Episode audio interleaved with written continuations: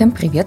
Меня зовут Рита Логинова, я журналистка Тайги Инфо, и это второй сезон подкаста «Одни плюсы» о людях, живущих с ВИЧ. В предыдущих выпусках мы лишь вскользь упоминали о спид-диссидентстве, но об этом явлении важно поговорить. Описать людей, отрицающих ВИЧ, в двух словах сложно.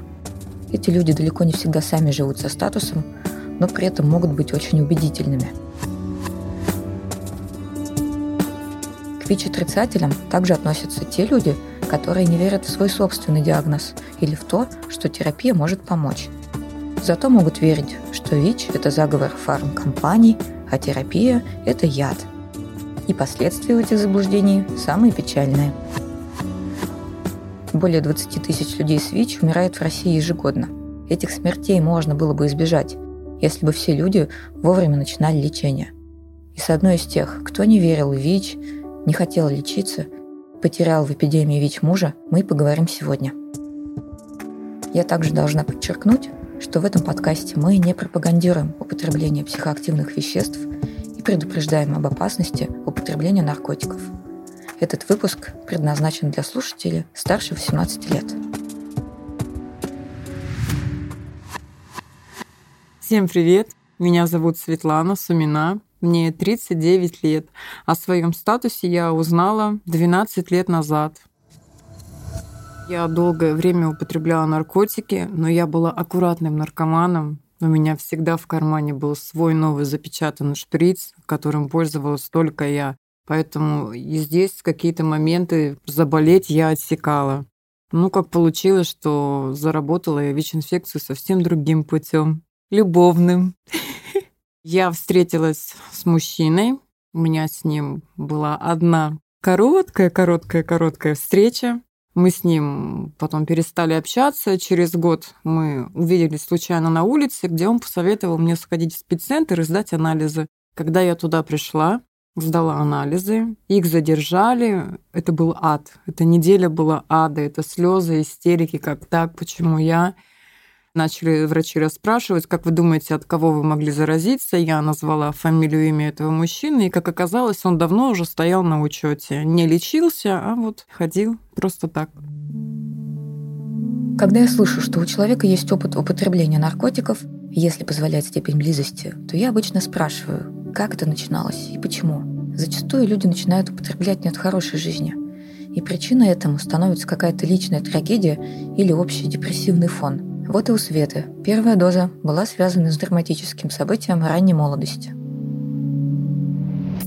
Это такой переломный момент в моей жизни. В 96-м году у меня умер папа. Меня посадили на жуткие транквилизаторы, антидепрессанты после его смерти.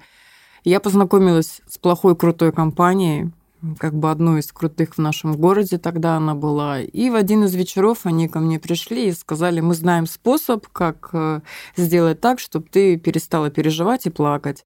И предложили мне героин. В общем, процесс пошел, и это была зима.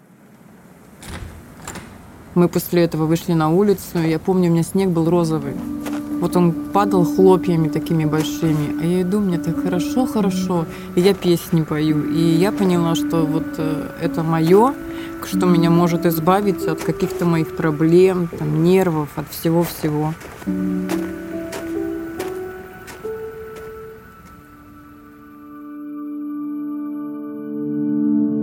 Мне было тогда 15 лет. К папе я относилась намного лучше, чем к маме, потому что папа, он у нас более такой мягкий, добрый был. Мама жесткая, властная женщина, она занималась работой, у нее никогда не находилось на нас времени. Она была строга, очень строга с самого детства. Для нее ремень, наказание, угол – это было воспитание, так скажем, нас. Я всю жизнь в строгости воспитывалась. Если в течение четверти я получала тройку, я не могла не выходить на улицу неделю. Меня могли наказывать и никуда не отпускать.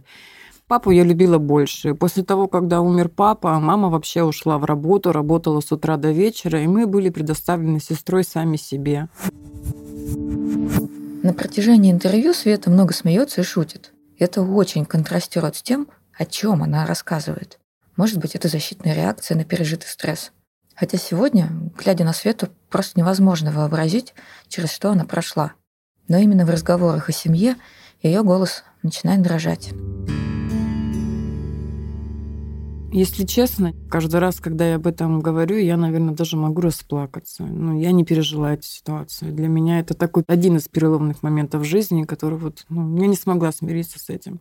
Несправедливость, почему так? У нас была порядочная семья, родители не пили, не ругались, э, друг друга не оскорбляли, все праздники мы проводили вместе, и как так вот произошло. Шло время, Светин отношения с наркотиками набирали силу. Они как будто бы помогали ей переживать кризис, не замечать скандалов с матерью, даже не очень сказывались на учебе, но постепенно затягивали все глубже и глубже. Я жила, наверное, вот как сквозь розовые очки. Я знала, что как только я занюхаю, ну, все, мне становилось э, хотеть жить, там, разговаривать с людьми, как-то общаться с народом, куда-то ходить, гулять. И я знала, что я приду домой, и даже если мама там будет ругать меня за какую-то невымытую посуду, мне будет абсолютно наплевать. Ну, орёт и орёт, поорёт и перестанет. Три года я нюхала до того момента, когда ко мне однажды не пришел друг и не сказал, что то, что я нюхаю, можно употреблять инъекционно, и это будет во много раз больше, нежели я нюхаю, и эффект будет во много раз сильнее. Я попробовала, и тут вообще мне это очень сильно понравилось.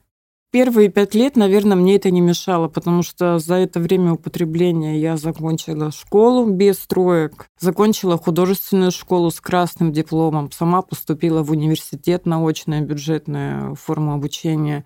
Мне это не мешало. Я поняла, что я наркоманка спустя пять лет, когда я закумарила первый день. Я почему-то подумала, что я отравилась Викторией у нас на даче. Викторией в Сибири называют садовую клубнику была температура, у меня был понос. Мама еще подошла, говорит, дочь, ты, наверное, Виктории переела. Я говорю, ну точно, я же съела там целых пять штучек. Точно, ей и отравилась. И буквально вечером зашел друг, и он говорит, да моя хорошая, ну никакая ты не Виктория, одевайся, пойдем ко мне. Мы зашли к ним домой, укололись, и я поняла, что я кумарю, и я наркоманка. И вот тогда мне стало страшно. Что ты с этим сделала? Ничего. Пошла колоться дальше и кололась еще хлеще и сильнее. Только денег надо было каждый раз э, все больше и больше. Ты же понимаешь, что ты разгоняешься, и вот это чувство кайфа, оно у тебя уходит намного быстрее. Спустя некоторое время тебе нужно опять догоняться, догоняться и догоняться. И вечером тебе нужно уколоться, чтобы уснуть, и утром тебе нужно встать, уколоться, чтобы накрасить свои глаза и куда-то просто начать двигаться, потому что ты не можешь ни ходить, ничего делать. Ну, ты же закончила в какой-то момент. С чем это было связано? Я закончила только 4 года назад. 15 ну. лет употребляла. Ну, за это все время употребления я несколько раз была в реабилитационных центрах.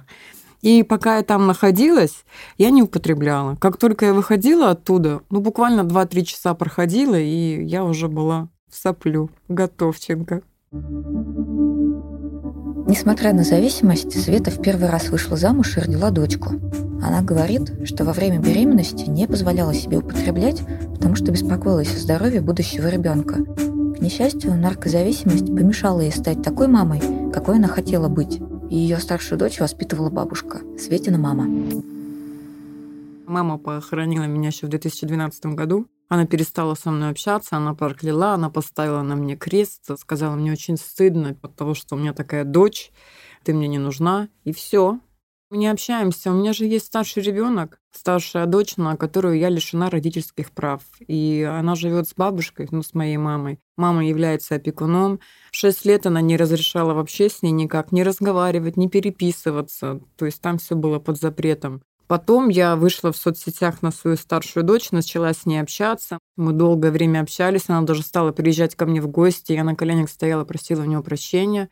Она заплакала, честно скажу. Я очень сильно плакала. Мне где-то даже было стыдно подойти, обнять ее, потому что я головой понимать понимаю, что это мой ребенок. А вот этой ниточки между матерью и ребенком ее нету. Она потеряна, она обрезана. Мне очень сильно жалко, что я ее бросила. И она мне задала вопрос: как ты можешь говорить о том, что ты меня любишь, если ты поменяла меня на наркотики? Значит, наркотики ты любишь сильнее. Я не смогла ничего на это ответить, потому что, по сути, она оказалась права. Спустя три года нашего с ней общения, она раз в полгода приезжала и жила у меня там по два-три дня, она сделала свой выбор, что я ей не нужна. Но это ее выбор. Я оставила открытые двери, сказала, что я всегда буду ее ждать. В любой момент, если она позвонит, захочет приехать, я всегда буду ее ждать. Я не хочу как-то наседать на нее. Вырастет, она сама все поймет. Возможно. Я надеюсь, что она поймет, и когда-то она все равно меня сможет простить. Меня лишили прав без меня. О том, что меня лишили прав, я узнала со слов мамы. Она была инициатором, в свидетелях у нее шла соседка, ее родная сестра. Ни одной справки о том, что я где-то стою на учете, я не стояла на учете, не было предоставлено. И когда я узнала, что я лишена прав, я единственная маме, что сказала, ты просто развязала мне руки. Ты поставила такую жирную точку, я понимаю, что мне бороться не за что, и я и не смогу бороться со своей мамой, потому что характер у нее очень сильный. Я думаю, ну все, что, пойду искать своих веселых, задорных. Зачастую ни общество, ни государство, ни близкие не хотят бороться за сохранение семьи, где мама зависима от наркотиков. Но эти женщины вполне способны ухаживать за ребенком, могут искренне любить своих детей, несмотря на все обстоятельства и диагнозы. Некоторым удается даже после разлучения с ребенком воссоединиться с ним и восстановиться в родительских правах хотя, к сожалению, далеко не всем.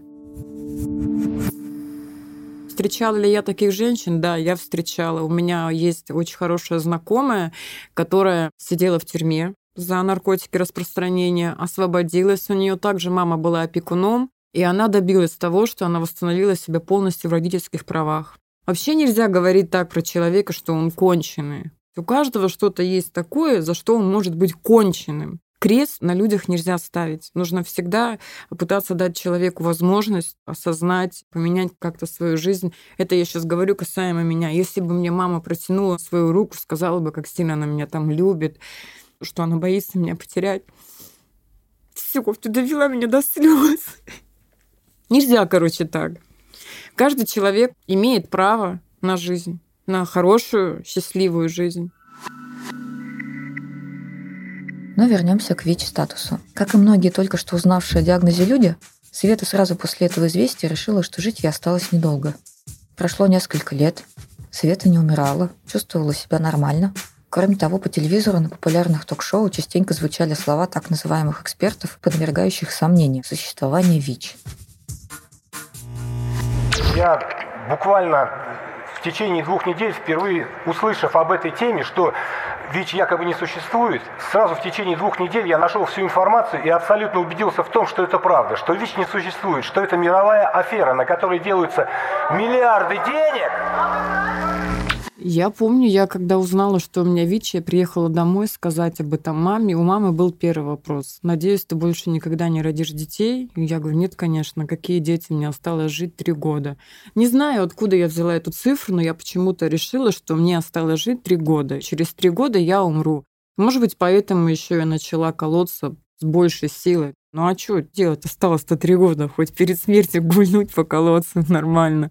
Но три года прошло, ничего не произошло, и я начала подозревать о том, что все-таки ВИЧа, наверное, нет, что это заговор.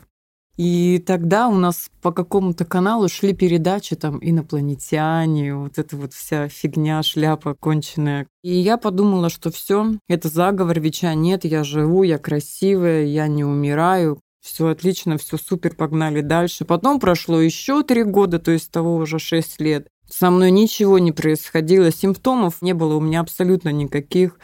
Думаю, ну точно, меня хотят поиметь. А потом еще где-то я услышала о том, что терапия работает таким образом, о том, что она начинает действовать на какой-то один орган в организме, и человек умирает именно вот от этого, что терапия что-то убивает в организме.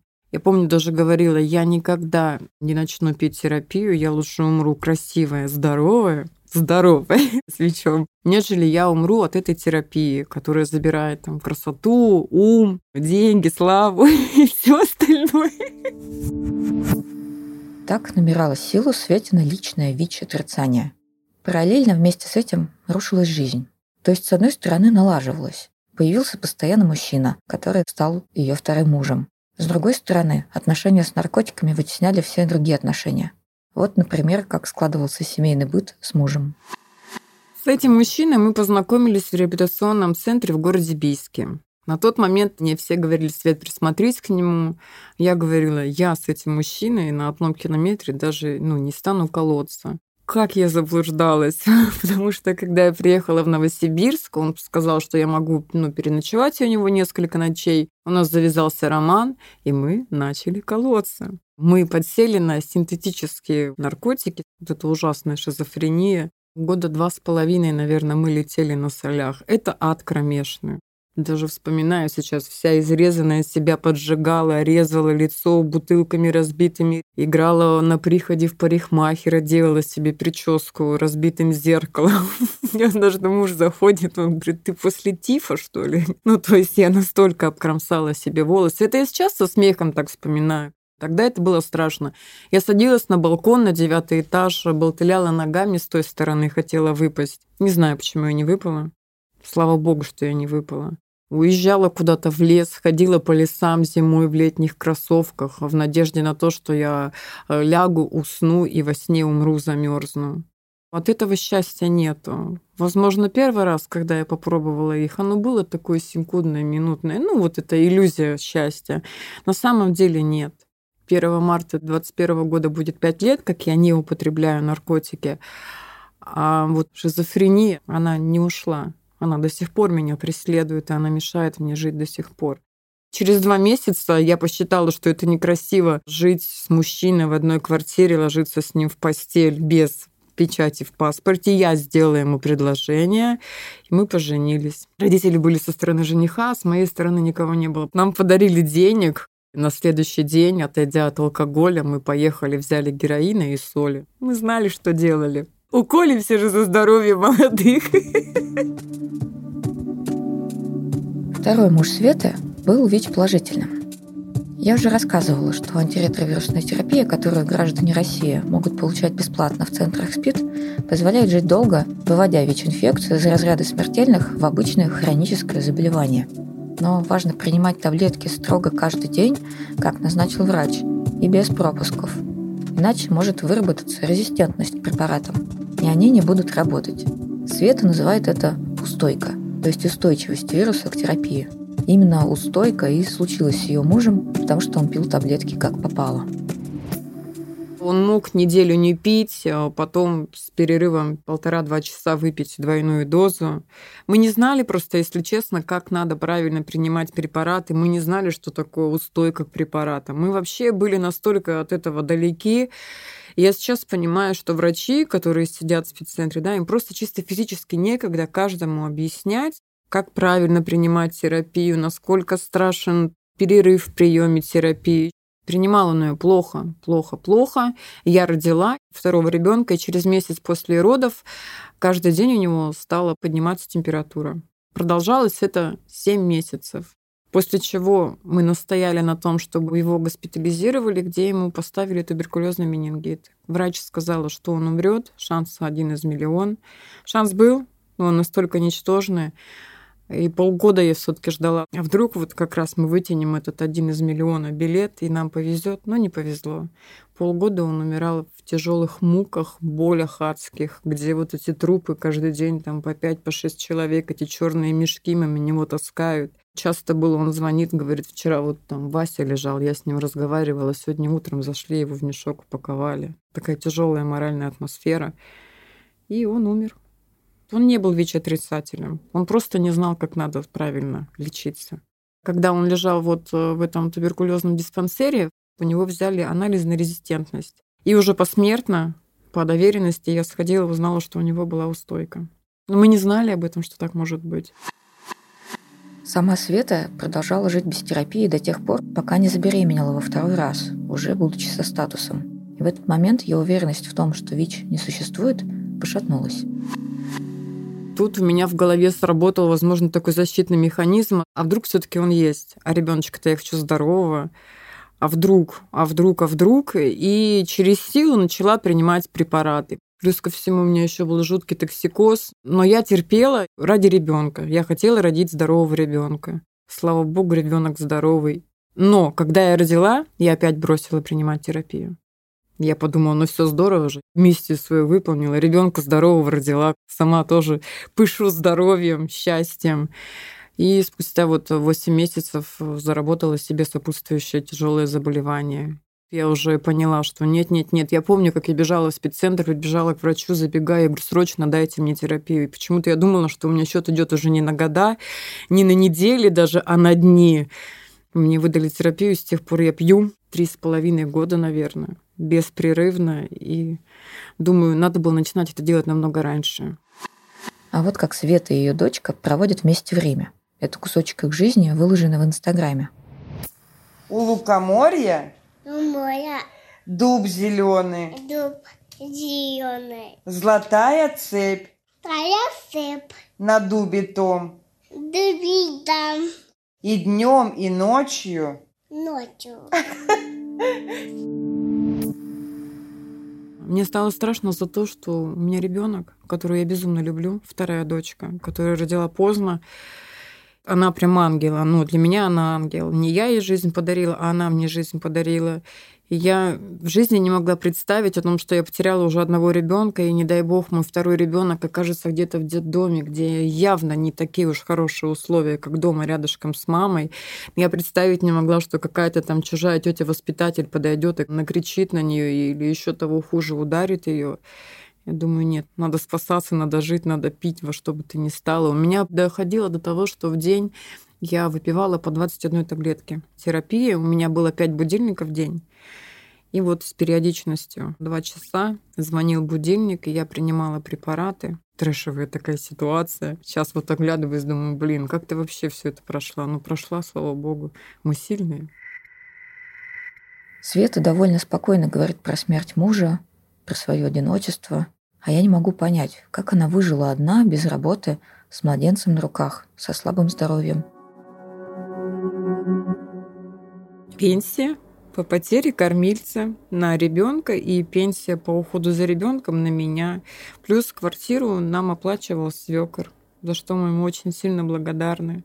Ну и получаешь пенсию 18 тысяч, платишь за это, за это, остается там у тебя 15. Ты думаешь, ага, 15 тысяч, 30 дней в неделю, значит, в день ты можешь потратить, ну, 500 рублей максимум. У меня была такая тетрадка большая, там расписан каждый день, где я писала сумму, которую я могу потратить вот сегодня, завтра, послезавтра, чтобы этот лимит не превышал иногда даже 200 рублей. Но я не ходила никуда. У меня случилась жуткая депрессия, вот смерть мужа, второе заболевание. Я сняла квартиру на самом отшибе города, чтобы ко мне никто не смог приходить в гости, чтобы ну, людям просто было лень до меня ехать. Думаю, все, буду заниматься ребенком, жить в одинокого, разговаривать сама с собой перед зеркалом, слушать музыку, валяться на диване, ну это же кайф. И так я прожила года три, наверное. Дочка подросла и начала ходить в детский сад. У Светы появилось больше времени, и она тратит его, как и другие мои герои, на помощь людям с ВИЧ, как равная консультантка. Мне, наверное, проще и легче выстраивать вот эту связь с людьми, у которых тоже жопа в жизни была, которые употребляли, от которых, возможно, все отказались. Потому что я на консультациях, я открыта, я откровенна. Я могу сразу сесть и рассказать все про себя, чтобы люди не боялись, да, так сели, ну она может, а почему я не могу? А вот с такими женщинами, у которых не было таких трэшевых каких-то моментов в жизни, мне иногда даже становится тяжело, потому что я не знаю, о чем с ними можно разговаривать. То есть, если к тебе заходит какой-то человек, употребляющий в прошлом наркотики, ты же можешь как-то коснуться этой темы, найти общие точки соприкосновения, и все, разговор польется потом. А вот с воспитанными леди у меня не очень получается хорошо. Одну девочку я хорошо запомнила, имени называть ее не буду. Она пришла на консультацию, у нее положительный ребенок, они живут вместе с мужем очень давно болеют, у обоих, и у нее, и у мужа уже стадия спит, и они друг друга поддерживают в том, чтобы не пить терапию. Просто нет и все. Нет, я сказала. Буквально два раза я с ней поговорила, взяла ее телефон, оставила тоже некое такое открытое окно, после чего на следующий день она пришла, она говорит, я пришла за терапией. Я говорю, а муж как? Она говорит, это его проблема. Пока вот я достигла ее, она начала пить препараты, все чувствует себя отлично, Каждый раз, когда приходит в спеццентр, заходит ко мне. Она тоже неким таким отрицателем была. У них с мужем тандем был хороший. Но а что же сама Света сейчас? Ведь она много лет не верила в ВИЧ, отказывалась пить таблетки. Неужели это заблуждение совсем рассеялось? Все отлично. У меня много клеток, нет нагрузки, все супер, побочек нет, пью раз в сутки. Будильник стоит на 8 часов каждый день. Где бы я ни бежала, таблеточка всегда со мной. Это очень интересный такой этап в моей жизни, мне он очень сильно нравится. Когда я познакомилась с равными консультантами, я начала с ними общаться, и я поняла, что ну, это оказывается круто быть такими, как они. Реально круто. Потому что я помню, я звонила им ночью, вечером, плакала, они выслушивали мои слезы, как-то говорили, Света, все будет хорошо, держись, крепись, помогали мне очень сильно морально. И для меня это был некий такой пример. Я захотела стать сама такой же. Думаю, ну а почему нет? Но они помогли мне. Возможно, я смогу кому-то помочь. Но это же здорово. Сейчас я понимаю, что это оказывается здорово помогать людям. Тогда, несколько лет назад, нет. А сейчас это наоборот здорово. Помогая другим, помогаешь себе. И вот я взяла это за правило. Это был подкаст «Одни плюсы». После предыдущей серии мне написало несколько людей, живущих с ВИЧ, которые не принимают терапию. Я надеюсь, мне и моим героям удалось убедить их обратиться с таблетками в центр СПИД. А если вы скинете подкаст друзьям, поставите нам оценку или даже напишите отзыв там, где это возможно, то нас услышит еще больше людей.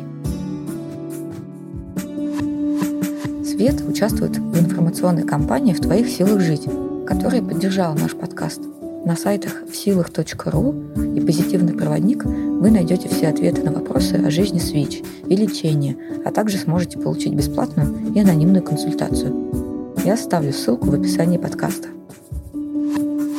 Берегите себя. С вами была я, Мерита Логинова, и звукорежиссер и композитор Глеб Лиманский. Прощаемся.